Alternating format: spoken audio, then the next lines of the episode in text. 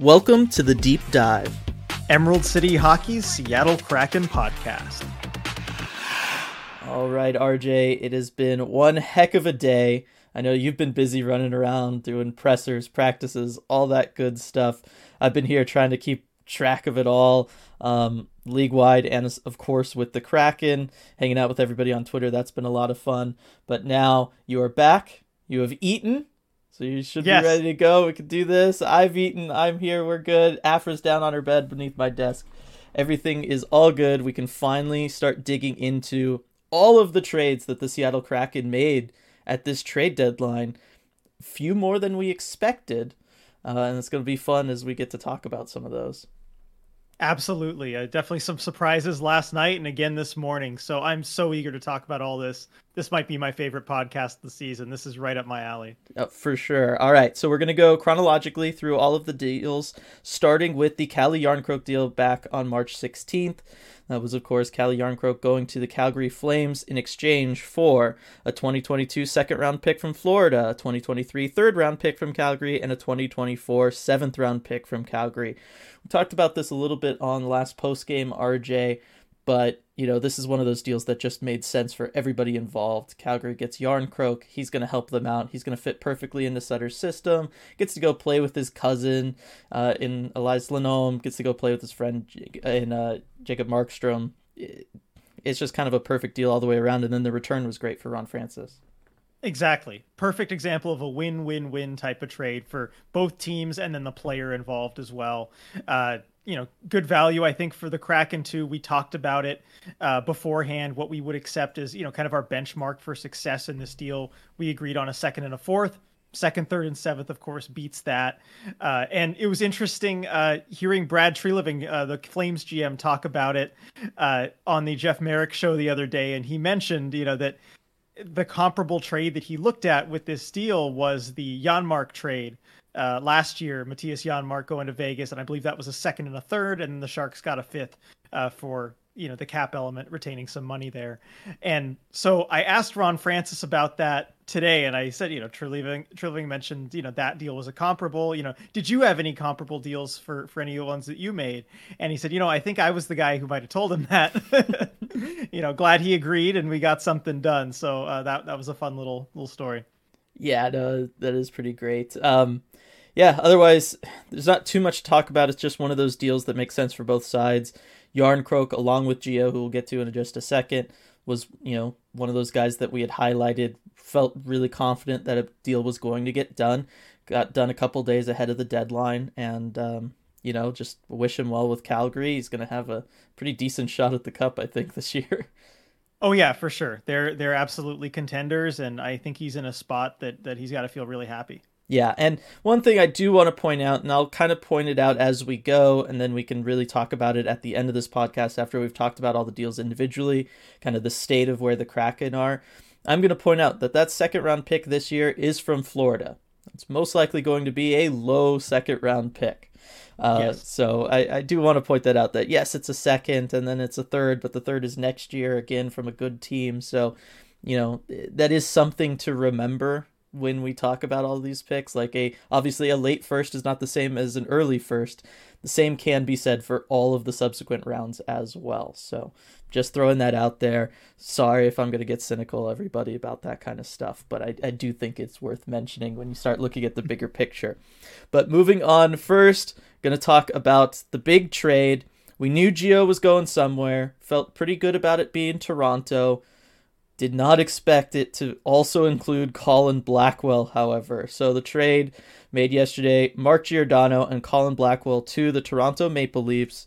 In exchange, the Kraken get 2022 second round pick from Toronto, 2023 second round pick also from Toronto, and the 2024 third round pick also from Toronto. So this is a big one, RJ. We knew Gio was going to be going somewhere. Like I said, felt reasonably you know, good about saying it was going to be Toronto. We wanted the first round pick back. I think Ron Francis wanted the first back. Instead, realistically, probably the two seconds with Blackwell making up that third rounder. How are we feeling about it? We we talked about it briefly yesterday, but how are you feeling about it having, you know, slept on it and with everything else? You know, it's it's a complicated trade, and uh, there are a bunch of factors here. And I do feel differently about it today than I did yesterday. And you know, part of that's sleeping on it, but I think most of that is hearing Ron Francis talk about the deal, how it came together, all that sort of thing. Because I, I, felt like it was one that we couldn't fairly judge until we had heard Ron Francis' side of the story on it. Uh, and part of that is Giordano, you know, maybe wanting to go to Toronto, and Francis did confirm that's where he wanted to go. That was his preferred destination. Uh, so I think that factored into it.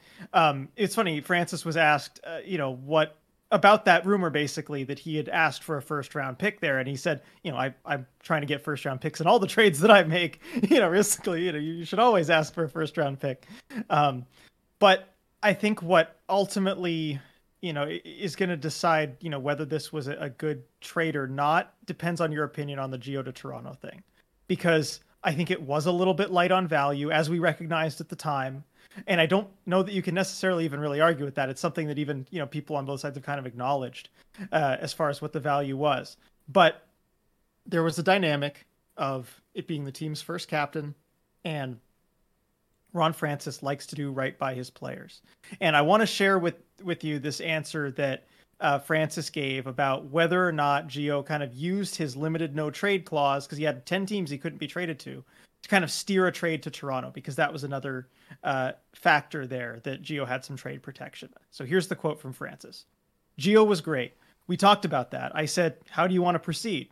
He said, I'm not tying your hands. You can trade me anywhere you want. I said, okay, but legally, I need you to give me a no trade list. And he gave me 10 teams that weren't in the playoffs. So it was never an issue with him. He was first class the whole way through. Now that's that's pretty significant because Gio, according to this, basically didn't use any of his trade protection. Trade me anywhere you want, do what you got to do. I'm going to be a team first guy. You know, the height of class there. And Francis, you know, so he could have he probably could have gotten a bigger return. He probably could have traded him elsewhere. But Francis looked at that and said, you know what?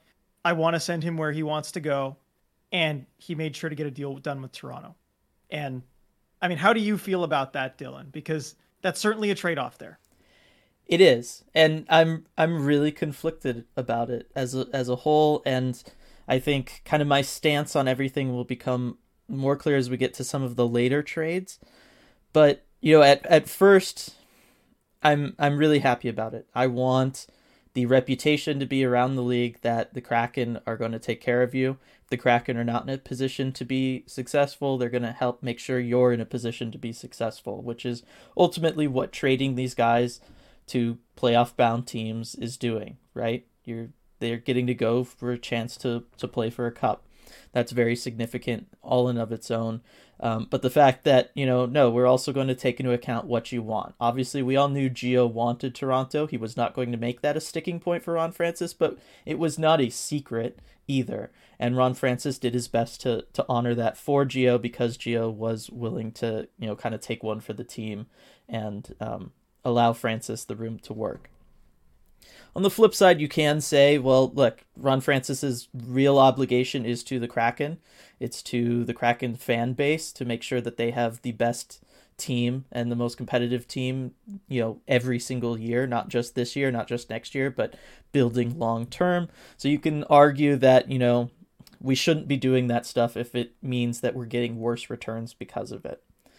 I'm in favor of let's go ahead and build, you know, keep good working relations with people. I think hockey, all sports, but especially hockey, is one where you never know where these people are going to end up. I can't, you know, in the last 10 years, so many former players have become general managers elsewhere in this league, or presidents of hockey operations, assistant general managers, scouts.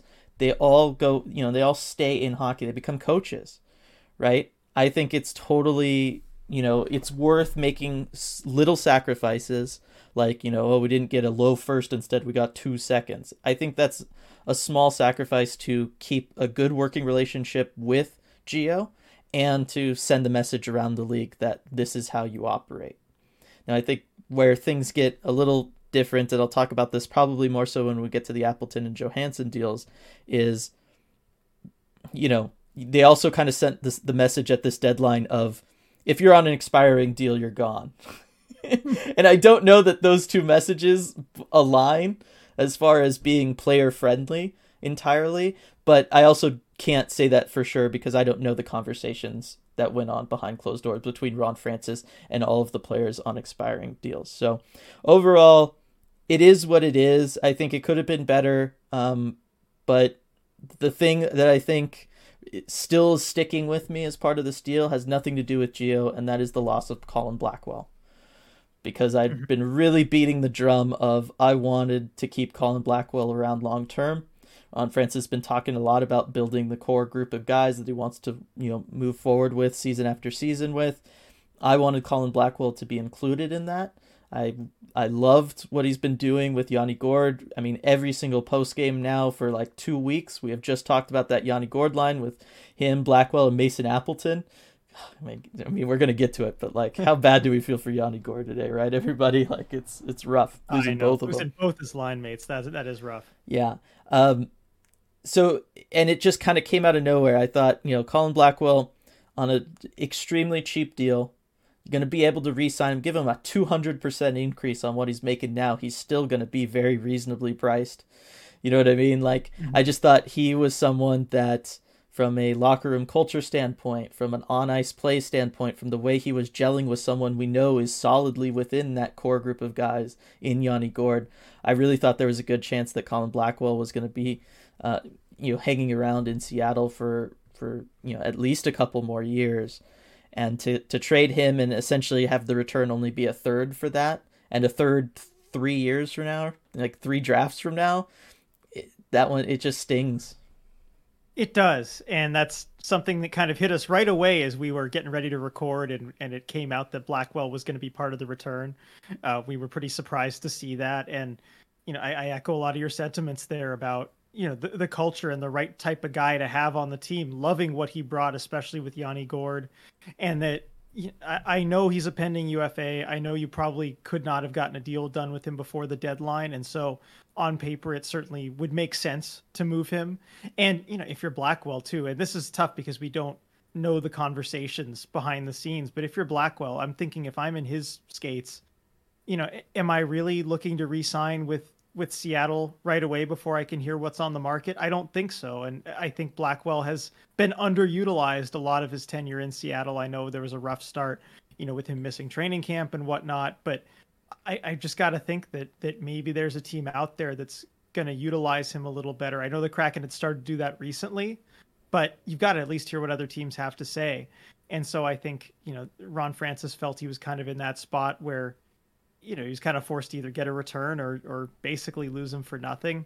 But still, I, I think as far as the message that you're sending to the rest of the team, as far as what you look for, what gets rewarded, um, if Blackwell, you know, was interested in staying the rest of the season, then yeah, I I don't know about him being included in this trade, and I'm obviously not happy to see him go. Yeah, like I said, I, and I had brought this up. I don't remember if it was on a deep dive or on one of the post game lives, uh, really like a week, a week and a half ago now. I'd brought up the idea of you know when people were talking about Johansson and Blackwell and and the idea of just moving all of these guys on expiring deals just to make sure you got something for them. And I'd brought up the idea of I don't know that you want to send that message to players around the league, to players on your own team that anytime somebody's on an expiring deal, if you don't sign an extension an extension with us, we're just going to get rid of you. You know what I mean? Like you don't necessarily want that to be your reputation either cuz you know, it's UFA status for so many guys, really every NHL player is such a big deal. It's the first time you have any say in your career, right? Is the mm-hmm. ability to become a free agent, listen to all offers on the table, and choose where you go. Otherwise, you're drafted by someone who then has team control over you essentially until you're 27 at least if you don't sign a longer term extension. It's a long time. It's the first nine years of your career. You're just stuck with whoever drafted you or whoever they trade you to.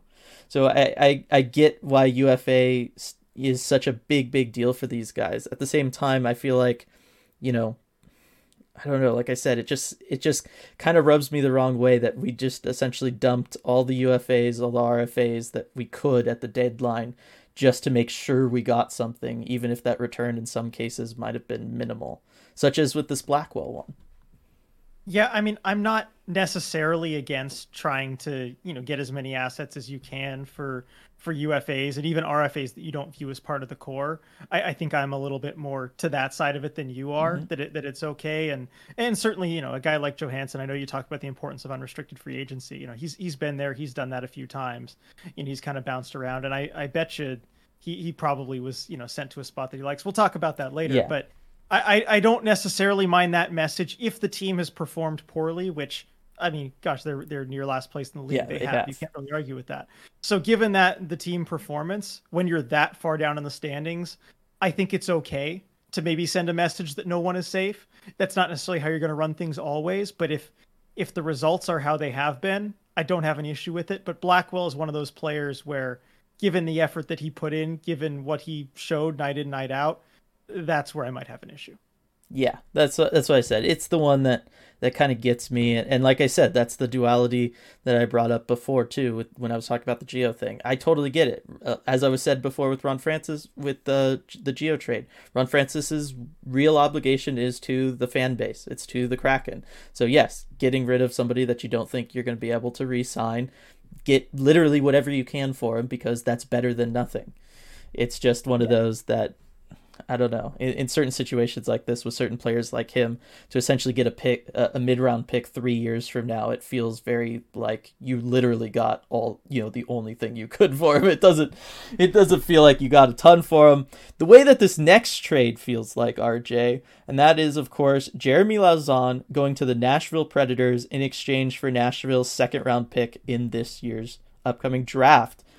This one completely caught me by surprise given how you know how utilized Lauzon has been this year through all of his ups and downs, I really thought that the Kraken viewed him as a long term part of this blue line, and apparently they didn't.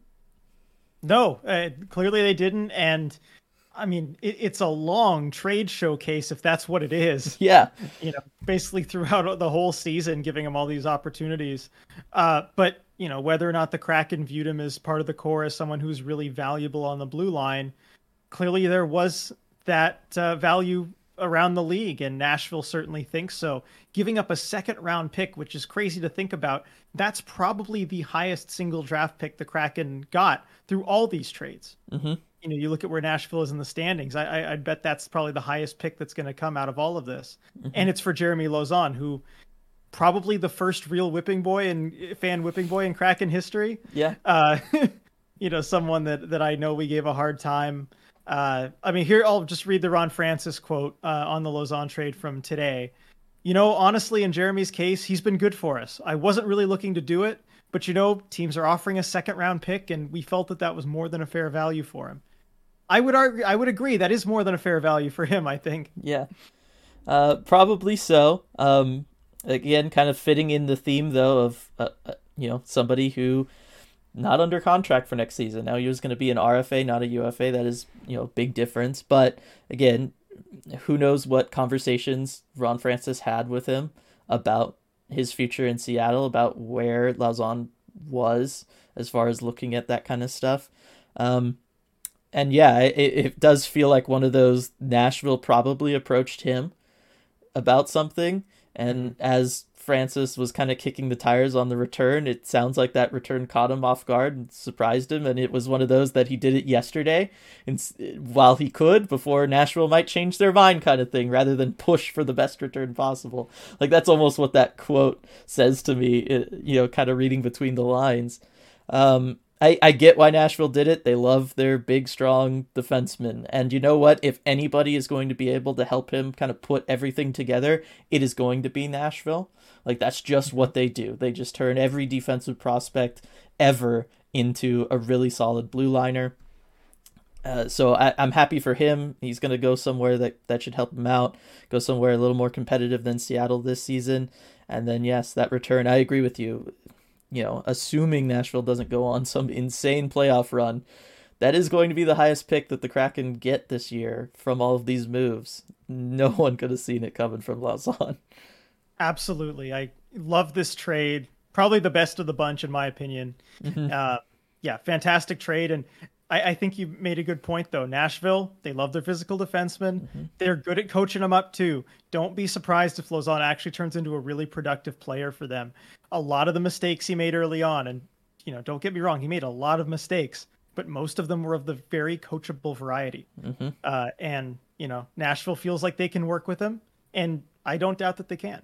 No, and again, something that we have brought up, he has made huge strides over the course of the season here in Seattle. Like he he was not the the player leaving us now is not the player that started the season with us. He is way Absolutely. way better. Um, we we were not calling him out night after night the way we were. We were not circling him on you know uh, video reviews of goals allowed as being the reason why that goal was allowed. Like all of that stuff stopped. So he was putting in the work, and I'm sure that also factored into things for Nashville as well. Joining him though out the door last night, uh, another kind of surprise trade, although maybe not as surprising. Uh, fellow potential RFA Mason Appleton going back to the Winnipeg Jets. RJ in exchange, the Kraken get Winnipeg's 2023 fourth round pick. So we know the Jets were interested in getting Appleton way back at the expansion draft. Like they did not want to lose Appleton at all. We knew that this was always kind of something on the table. Kraken kind of seemed like they really thought that they had something in Appleton, just like we did before the season started. Um, but uh, you know, for whatever reason, right, things have not worked out in Seattle, and so it gets to go back to Winnipeg. Yeah, and I mean, good for Mason. First of all, I, I know he played well there, and you know you saw a lot of promise there last season. The Jets clearly valued him as a player and continue to value him. Um, and I think this kind of fits into again Ron Francis maybe trying to move guys where they want to go.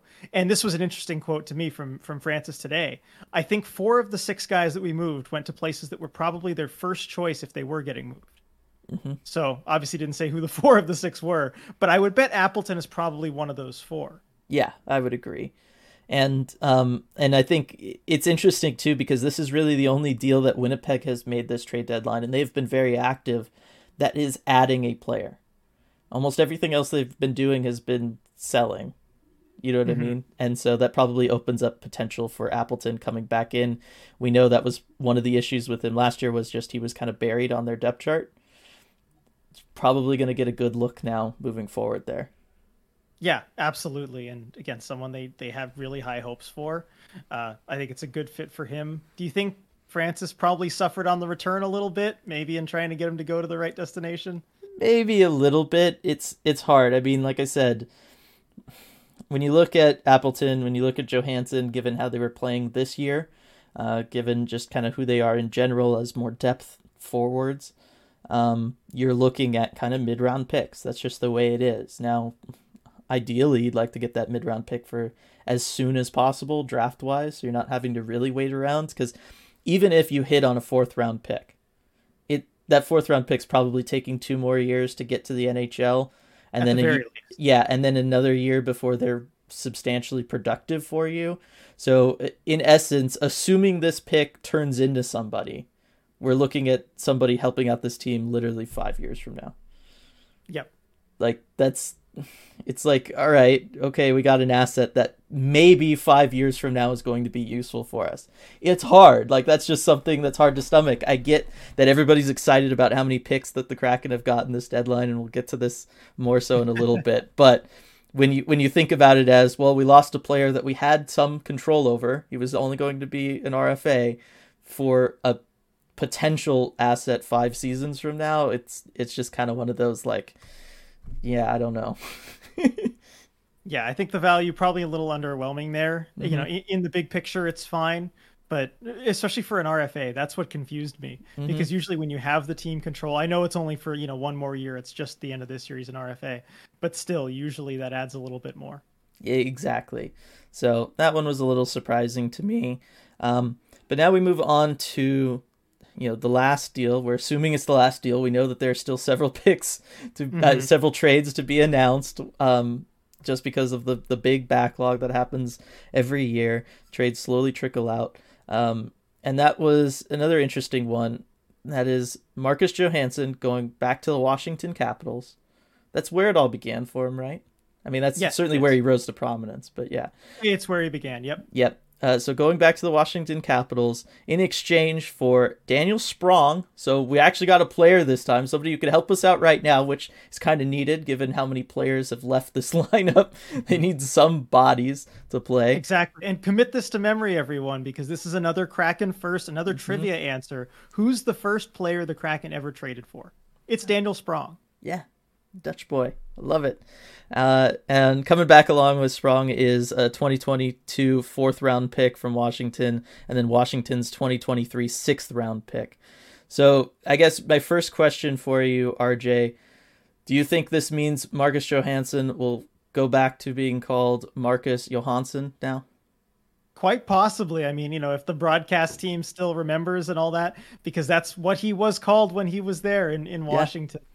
Uh, so I think that that might be happening. Yeah, I had a whole Twitter conversation about the the many uh, pronunciation pronunciations he's gone through in his NHL career. It was uh, Johansson there. It was uh, Johansson, and then it was, and then now it's been Johansson here. So it's been been interesting. What is it really? Who knows? Hopefully him actually, but yeah, hopefully he knows. hopefully he knows. So it's gonna be interesting. But this one um, also caught me a little off guard because I just thought again, it's you're getting something for him back. You're getting a pretty decent return in that you know you're you're kind of getting the same thing as you got for Appleton, but with an additional pick and certainly then a player in Sprong who we can talk about in a sec that I think is good but it was one of those also where it was just like okay you're just clearing house of every expiring contract now. Like that's the only thing that we could say. When is Sheahan out the door? Like Sheahan would have something to say about that I, I know he might be the only one left. Yeah. And, and who knows right? We, the trade could come out an hour from now. Sheahan's mm-hmm. Sheahan's gone.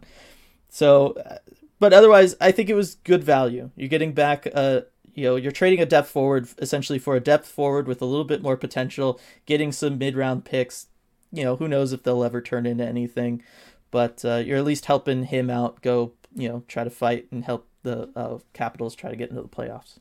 Exactly. It's a nice bit of business, I think, all around for both teams and the player. Um, you know, Johansson, again, he's one of those guys that I certainly wouldn't have put as untouchable. I was surprised to see him move just because I wasn't sure there'd be that interest for him, mm-hmm. you know, around the league. And clearly, Washington, you know, they knows what they know what he can do. They've seen him before, uh, but I just thought that there wasn't going to be enough interest to get him moved to get a deal done. And turns out there was. And Francis, I thought, got a really good return given a player that I didn't even know you could get anything for. So a fourth and a sixth, you know, more than Appleton. And then Daniel Sprong, uh, a player that uh, I know you've liked dating back to his draft year. We have yep. the original footage of you reacting to him being drafted. You're like, oh, that's nice, you know, to your to your Penguins at that yeah. time. Um, so you know, hasn't hasn't panned out as well as maybe you thought on that day, but still, there's some potential there. Um, and yeah, they'll see what they have. I mean, although this is interesting uh, quote from Francis today on Sprong, because I did ask him about Sprong and Pouliot, the two players they brought in. Mm-hmm. Uh, and here's the quote: "That was a player uh, Washington wanted, to, or that was a player they wanted to get back to us, meaning Washington. Mm-hmm. Dan is a young player; he's got some skills, so we can come in and, and we'll give him a look in the last 19 games and see what he can do." So I think that's a player that Washington wanted to get back to us. So I think yeah. they were looking to move Sprong to make the money work. I don't know that there's really anything that the Kraken saw in him there because generally when you ask about a player the team you know has just acquired uh, the gm will try and go out you know say something nice or say something yeah. oh we like this or this about him but i really do think he was kind of thrown in to make the money work we'll see what he can do uh, but I, I wouldn't expect the team to be too high on him at this point no, I, keyed in on that right away too when I saw the, the transcript from the from his statement. I was just like, oh well, that's interesting. I was like, I guess the best thing you could say about it beyond just well they had to do it to make the money work is that Washington liked him. That is the sense that I got was that he was liked around the Washington building. So maybe they were like, look. You know, we need to get rid of maybe it's Sprong and someone else on the roster. Let's let's give him the chance to maybe go to a team that now really has a lot of openings in it and maybe he can get some more playing time and maybe a change of scenery will help him out because you know in some ways kind of Ryan Donato esque coming mm-hmm. to the Kraken. I was thinking about Donato. Yep. they play a little differently. Donato's got a little bit more of that like power forward edge to him mm. that Sprong doesn't have. But again, you're you're bringing in somebody new who's bounced around. The uh, Seattle's going to be his fourth team already, um, and you know maybe things click for him here. Otherwise, I look at him and this is a guy who twice has been on pace for 20 goals in an NHL season. Like he's not bad. His wrist shot's fantastic. It always has been. That was why I was surprised back in 2015 that he fell to the Penguins at 46th overall because this is a player he put up a ton of points in the Q, lots of goals, always had that, you know, ability to him. Hasn't quite figured out maybe the rest of the game mm-hmm. to you know, and that's kind of why he's been uh, shipped around from team to team and why he's kind of always buried on depth charts and stuff. But you know, maybe that happens here in Seattle the way it kind of has for Ryan Donato. It, it could happen. Otherwise, there's a lot worse flyers you could take on than him. For sure. For sure. Yeah. And eager to see what he can do. Uh, got to talk to him just a little bit, media availability. You know, this morning he said he's plays an offensive style of game. He's got a good shot, you know, when, when describing his own game. Um, yeah, we'll see if he's able to get to Arizona in time uh, for the Kraken's next game yeah, I mean that's going to be a, a, real fun thing to see. RJ, what what's this team going to look like now from a lineup perspective? Yeah, I mean, you know, Hakstol basically said this morning, like, look, we're we're just gonna try and figure everything out tomorrow. It is what it is. Mm-hmm. um, and and there were no lines in practice this no. morning. They had ten forwards. There were no lines. Yeah, you know, D pairs a little bit, but they'll just basically figure it out last minute yeah, I was gonna say, do we want to kind of transition into looking at that, like what we think this roster is going to look like now after all those trades, before we get to you know the more longer term approach? Uh sure. Yeah, let's take a look at that. Okay, so yeah, I mean, if you count Sprong, the, the, Kraken essentially have 12 forwards on the roster, six defensemen on the roster. So exactly how many you would need to play a game, um, mm-hmm. with no scratches, no, nothing helping them out. I think defense is the easier place to start. Just bringing up Cale Fleury, right? Yes, uh, bringing up Cale Fleury, I, and I know they picked up you know Derrick Pouliot off waivers mm-hmm. today. Another quote where I don't think there's a, a whole lot of expectations no. for him. I, I want to read this just because it's funny. Yeah. You know, we I asked you know what what you like about him. You know, he said we moved a couple of D out the other day. We've got a couple guys banged up in Charlotte, so as a precaution, you know, to bring some more depth on the back end. He's a former eighth overall pick, so he has some talent. Hopefully, we can work with him and see if we can get it all together. Yeah, Another another failed Penguins draft pick, by the way. We'll just you know before everybody points that out to us. Yes, we're Love aware.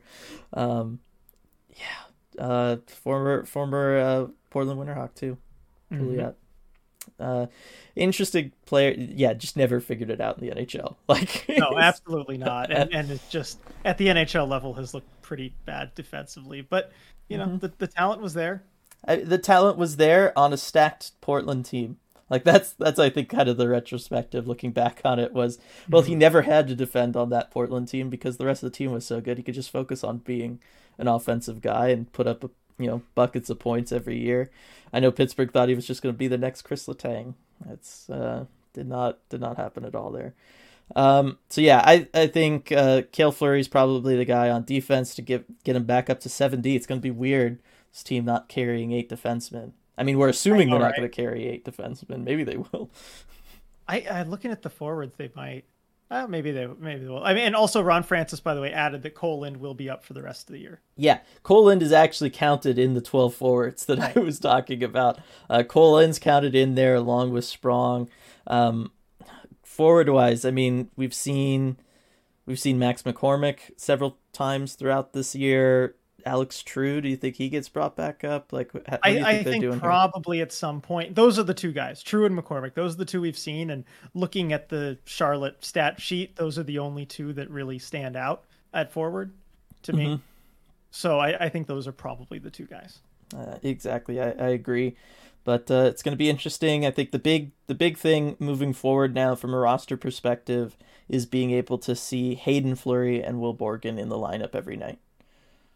Yes, that's, that's just going to be, be, huge. It's going to be huge for them. Go for it. And and Francis talked about wanting to see what these younger guys can do. You know, he talked about Fleury and Borgen and Kole Lind as well, uh, and really giving them a chance to to succeed. And I'm so excited to see that. Yeah, and hey, let's all be thankful that they weren't shipped out too. All on expiring deals, all pending it's RFAs. True. And and you know what? Francis actually did if you believe him, exercise some restraint there.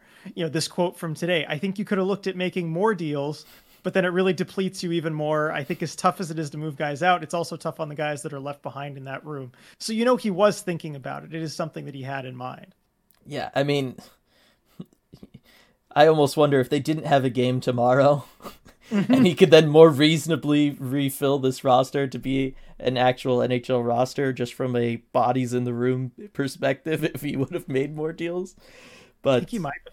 But yeah, I mean, because I was looking at it once it became clear this is what was happening and that RFAs were now on the table after the Lauzon and Appleton deal. I was just like, oh my gosh, here we go, Haydn Fleury. I was like, is there a market for him? He's hardly played. Um, and I and you know the two names that jumped out forward wise were Donato and Geekie, and I was mm-hmm. like, there would be riots in the streets if he did that. can't do that. Cannot do can't, that. Can't do that. Uh, so we get to keep him. It's all good now. Um, all right. So looking at things, RJ, from a uh, future perspective, looking ahead to this off season and future off seasons, mm-hmm. obviously the Kraken have a ridiculous amount of draft picks, like oh, yeah. stupid amounts of draft picks.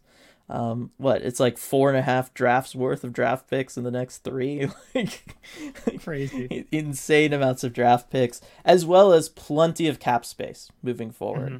And so I do want to give Ron Francis credit for doing both things. I think all along he's wanted to have more of a we're going to build this team and it's going to take time and we want to have that future approach, the three to five year plan that he was always talking about, right? Um, but I think he's also put the team in a good position to be aggressive in free agency, like he brought up a couple weeks ago, as you know, and again today, yeah, as the fan base kind of wanting and ownership is for surely probably wanting. Um, I, I think that the Kraken are in a really good spot to be more competitive next year after adding pieces in free agency without it necessarily turning into a, a, bad thing for them. Like if they go out and spend big money on a couple of free agents, well, look, you've got a million draft picks coming down the line to fill out your roster with, with good entry level contracts. Exactly. And when you look at the big picture, because I think that's kind of what we're transitioning to right mm-hmm. now, uh, I think he Ron Francis has put the Kraken in actually a really good spot, and this is as optimistic as I've been about the future mm-hmm. of the mm-hmm. team probably since around the start of the season before we all kind of knew what was up, you know, with what the roster was. And I think he kind of Ron Francis kind of laid out the roadmap today as far as what he plans to do and what these draft picks are for. He mentioned he's got 25 draft picks in the next two drafts, which again is crazy. Um, but one thing he said is, "I hope I don't make all those picks." Mm-hmm. You know, I am hoping I don't have to make all those picks. He wants to move some of those picks to get help. I mean, um, that's that's what the plan is. I mean, he mentioned, you know, we didn't do all this to draft and develop and be good five years from now. We did this to give us the tools to try and be better next season, and that's what our goal is. And he kind of explained it like this. He said, "You, if you're making trades and you want to bring in a player to help the roster get better now, what teams are asking for is either draft picks or you know prospects, guys you've already drafted, like a Matty Beniers or a Ryker Evans, and he said, you know, we don't want to give up those guys, obviously, and you certainly don't. Yeah. Um, and then when it comes to draft picks, he said, look, we only had seven draft picks. Our pipeline isn't isn't what other teams are just by by virtue of how little time we've been around. But now that we've acquired all these draft picks, that gives us some ammunition to go and add players potentially, uh, to go and find things that can improve our roster. And we've seen Ron Francis do this before. I think of the Teuvo Teravainen deal mm-hmm. in Carolina. That's certainly something that, with what the Kraken had before the deadline, was not open to them. They did not have mm-hmm. anything to give up that would make sense in a deal like that. But now they do. And I think it's going to be a really interesting offseason because Francis is going to be open for business and he's going to be looking to weaponize those picks because I think that mandate still exists basically from ownership to compete sooner rather than later. Right. And I love that because that's where I'm kind of uh, looking at things too. because as I brought up earlier with a fourth round pick, best case scenario for a fourth round pick is that it's help it's helping your NHL club in 3 years after you make that pick. Realistically, 4 if it's going to be someone who's going to be a good NHL player long term. And I'm not trying to say that, you know, oh, nobody's ever been found in the fourth round. I could go down a long list of very good fourth round picks, many of whom were traded for higher picks literally today. Yes. there was there was I was kind of surprised as I was going down the list. I was just like or certainly at this deadline, Andrew Copp, Ben Chiarot, former fourth round picks is pretty pretty interesting um, there. And and there's tons and tons of great players. Johnny Gaudreau was fourth round pick. Just, you know, right? You can really find good players in the fourth round. But again, they're not going to help you overnight and your odds of finding the Johnny Gaudreau in the fourth round, you could have a hundred drafts and maybe only find one of them. So they don't excite me that much. I love the idea of saying, "Oh, we've got 25 picks in the next two drafts," but I'm like, realistically, you you still only have your own first round pick in each of those two drafts. That's I think the thing that sticks with me because in the NHL, the drop off between round 1 and round 2 is big certainly round two to three, and anything beneath that is is large as well. But even within the first round, the drop off from like the top twenty to then you know twenty one through thirty two is really big in the NHL. And so I really hope that he gets aggressive and either trades a lot of these second round picks, either packages them for established players that can help out the club next year, or to trade into the first round because I think that that that's really just the way to go for any team, but I think especially for the Kraken as they try to build, you know, round out their core and and build to be competitive sooner rather than later. Exactly, and and I agree with with your standpoint on the draft picks, and yeah, again, I hope he doesn't make all those draft picks, uh, but I'm I'm interested to see him kind of weaponize those picks. And at the end of the day, draft picks are essentially currency. That's mm-hmm. the currency that you have uh, in the NHL when you're trying to make trades, when you're trying to get things done. And, you know, the Kraken did not have a whole lot of currency before this. Mm-hmm. You know, they build that up and they are going to be free to use that in, in different ways this off season. Yeah. And it, I will remind everyone, though, this is again where my cynical hat comes on. Mm-hmm.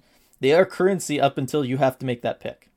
And we True. have seen teams die on that too where all of a sudden they do get stuck with maybe having 10, 11 picks in a draft because they did not properly utilize it uh, ahead of time. They kept holding out for something better, whatever it may be. And all of a sudden you're stuck having to make all those picks. And as in any draft, it is an inexact science, and most of those picks are not going to work out for you. And so uh, it's one of those, it's great that we have the currency, but then it just talk about how horrible it must be to be a general manager, RJ. That you can do all this work, get all these picks, and then it just immediately becomes okay. Well, what are you going to do with them now, right? Like you're never in a win, you're never in a winning situation because there is always something that comes after that, and what comes after this trade deadline is okay. How are we going to use those picks? How are we going to utilize them? What are we turning them into? Um, do you have a preference on would you rather see an established player trade versus just maybe you know, lumping all these second rounders together and getting uh, you know two additional late first rounders? Like, do you have kind of a preference? Um, it it depends on kind of the players that are there and and you know what what you see. I know there are certain guys that'll that'll drop and that maybe you're interested. I think it gives you the option to do it, which is just nice to have. Um, and I I do trust the Kraken scouting staff from what they've mm-hmm. done so far. Very good early returns on, yes. on guys like Ryker Evans and, and, Ryan Winterton who are in that second to third round mix. Yep.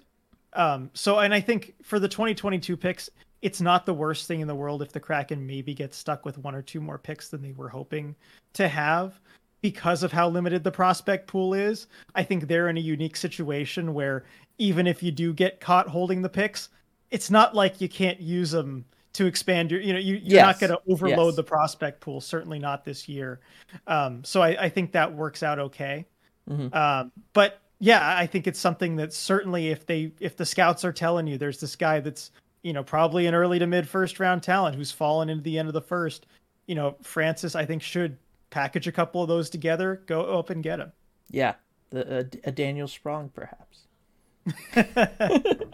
yep find the next daniel sprong gosh, you, but I mean, but you don't want that either. Um, it is interesting, yeah, because it draft picks are always fascinating to me in sports and especially in the NHL because it's it's not like baseball where you have you know five farm teams worth of roster you have to fill out with right. you know your 100 draft picks every year. And it's not like the NFL either where everybody's older and they're so valuable because your third round pick is going to be a starter on your team. You know what I mean? Like it's not like that at all either um, it is really unique and I and I always love the ridiculous concept too. Every you know draft day and on the draft floor just being around there RJ how you know that second round pick is so much in that morning and then mm-hmm. it literally you can watch the value of it plummet as the day goes on and then the moment you pick somebody with it that prospect is worthless. As, it's like a new car you know drive it off the lot yeah. and there and it loses most of its value. Yeah. It's true because there's all the possibilities in the world if you were to you know pick uh-huh. that and have another team actually pick their guy but the chances right. are that your guy is their guy very little. Exactly and it's one of those that the closer it gets time to that pick vesting essentially mm-hmm. it's it just it just loses money. It, it's it's crazy. It, loses value. It's it's a really weird concept. So i would like to see in the off season any sort of deals get done sooner rather than later. That being said realistically you know by the time the cup finals usually end it's only a week before the draft usually uh, they get yeah. like a, a weekend in vegas to do the award show and then everybody's off to where the draft is held which i believe is montreal this year so yep. it's it's it's going to be interesting what the Kraken do.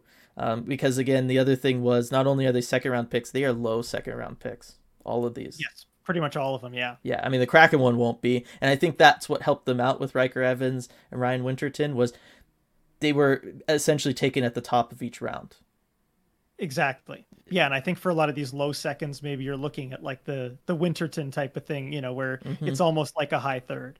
Yeah, and so it's it is one of those things the value it drops off very quickly i don't know if you want to get into the the pick value charts and stuff rj or if you feel yeah, like we've kind of covered it okay no i think let's real quick because i i think uh, this is interesting to look at and something that you know anyone who likes learning about this side of hockey you know the mm-hmm. roster moves all that kind of stuff should should probably look at because it's something I, I find very entertaining and I think it'll inform a lot of trades, especially that you'll see on draft day. Right. Um, and maybe it'll help keep people from getting too mad at me when I'm just like, yeah, okay, we got all these picks. It doesn't mean anything.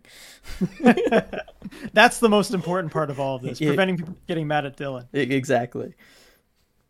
Um, but anyway, I mean, we shared on Twitter, and Dylan Dylan shared it first, and I stole it for for for the ECH account. Thank you for contributing that, Dylan. Um, but anyway, uh, we shared uh, a couple draft pick value charts last night on our Twitter, which you can can go back and find. But um, the the one we shared is from the Athletic, and it uses um, a, a metric called uh, GSVA, which stands for Game Score Value Added, and basically that's uh, game score and game score value added are are metrics created by uh, Dom over at the Athletic, and it's it kind of uses um, you know some traditional metrics, some more advanced metrics, but basically assigns you know like a, a game score value essentially to a player's performance, and then game score value added is is kind of a, a number that shows that player's impact essentially you know on on adding games wins to his team, kind of like War, uh, you know, uh, wins above replacement, kind of like that. But anyway, it helps you uh, kind of compare one pick to the other as far as value added. And so you look at that chart, and I believe I, I remember we were looking at maybe pick 25 for mm-hmm. the Leafs because we were talking about the Gio trade, and assuming the Leafs get pick 25 because that's what they had last year. Mm-hmm. Um, the the total game score value added for pick 25 of the draft was do you have the charts open yeah it's, it's 3.4 is 3.4 whereas if you look at two second rounders that are pick 25 of the second round right. each one of those is going to be worth i believe 1.3 yep. So for a total of 2.6 so that shows you at least from that model and, and that's kind of using past draft results mm-hmm. uh, that that two seconds is going to be worth less than a low first Right, because those two seconds are are lower in the second round. Yeah. If you have a high, you know, 37th overall in a draft, that's worth 2.3. Yet, you know, 37, 38th, you're you're getting better value. than mm-hmm. than it. But realistically, looking at the picks that the Kraken got back, this is what I was saying was important. Was Florida's what they got Florida's second round pick that's going to be very low. Toronto's second round pick that is going to be very low. Nashville's it's not going to be as low, but it's not going to be high either potentially, especially if they make the playoffs. So it is one of those things where the value that we were hoping for, like in the Gio trade, a lot of people were like, "Well, two seconds, it's you know, it's rather than a first, you know, that's kind of like the same thing." It isn't. It's just no, not it's when not. you're talking about playoff bound teams, teams you know that are going to be competitive. It isn't. It is not equivalent value, and so it's just one of those things. And like I said, the drop off from pick 20 in a draft at a 4.0 GSVA value to pick 50 in a draft, it which is at 1.6. Like that's huge. I know it's only 30 picks. It's essentially a round's worth of players taken in between them, but that is a huge difference in being a top 6 player versus a bottom 6 player in a lot of ways. And so Exactly. And so that that's one of those things where this is why why, you know, okay, the Kraken can have a ton of picks, and if you add up the value of all those picks, if they all work out, especially those mid round ones, and they eventually come to your roster years from now, maybe you can get better value than if you bundle these to try to move into the lower end of the first round. But I just think when it's all said and done, you are just better off trying to get as many first rounders as possible, bundling those picks if you can, if you can find someone who's willing to do it to trade into the first round because the value is just so much higher there. And the miss rate is so much lower too, which I don't know gets totally worked into all this as well. You know what I mean? Like, yes, exactly. Like does someone who never makes it to the NHL get factored in in this? I don't know. So, um, it's it's just one of those things. I just think for the Kraken, if if they're not going to trade those picks for established NHL players, I want to see as many of them bundled for as high a pick as possible. Agreed, and, and I and I think it's something they should certainly be open to. Um, and, and just cool to look at, you know, the, the value of those different picks. And that's again why we were kind of uh, you know, had that sticking point about the 1st mm-hmm. round pick and why we kind of really wanted the first round pick to be the return in the Gio deal because it is worth more than two seconds. Uh, and there is a difference there. And, you know, again, you can weigh the whole, it, it, you want to do the right thing by Gio, all mm-hmm. that stuff.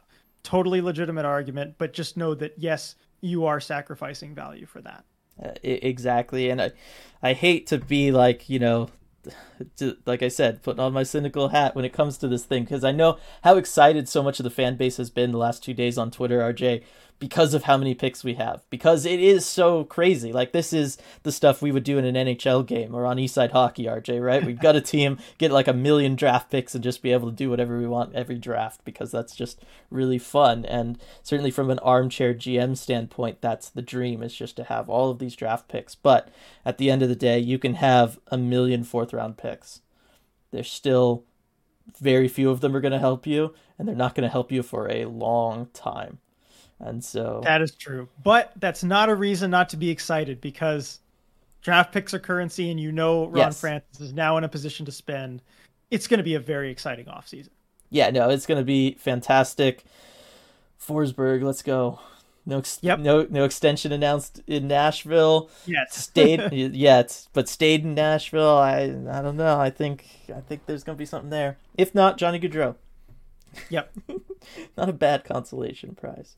Exactly. That's, so, that's but you know, if if Forsberg resigns, if maybe Gaudreau resigns, then that just means it's all that more important to have the currency to go out and get yes. guys via trade because that's going to be the avenue that you're going to have. Yes, and I, I would love to go around looking RJ for guys that the Kraken could trade for with these picks, but that would. Oh, you know we're going to do that at some point. I was going to say that's going to be something that we're going to have to save for at least NHL playoff time when we're going right. to be freed up schedule wise. uh, not as much going on with the Kraken because otherwise it would take hours for us to go through each roster and really try to look at all these things. Um, hours that you know we'd love to spend doing that. right. Uh, going to bring this up because just announced another oh, Seattle Kraken go. trade. Okay. The Seattle Kraken are getting Victor Rask with 50% of his salary retained by the Minnesota Wild in exchange for future considerations. Oh, that was my favorite player. Dang it. I know. So, um, gosh, do you think those future considerations will literally turn into anything, RJ?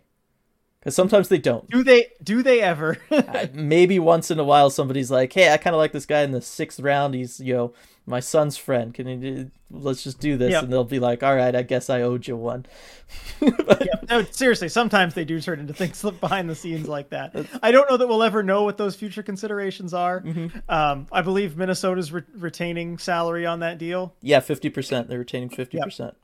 so that that makes sense. I mean, there, there's history there with Ron Francis and Carolina, and if I Mm-hmm. read correctly, I think uh, Rask is going to re- be reporting to Charlotte. Yes. Okay. So I I think Rask probably, you know, could use a change of scenery. It wasn't really working out for him in Minnesota. He knows Ron Francis. There's a history there. And most importantly, Dylan, they got your boy. They got Uh, You've boy. Mm-hmm. talked about acquiring Victor Rask a couple times.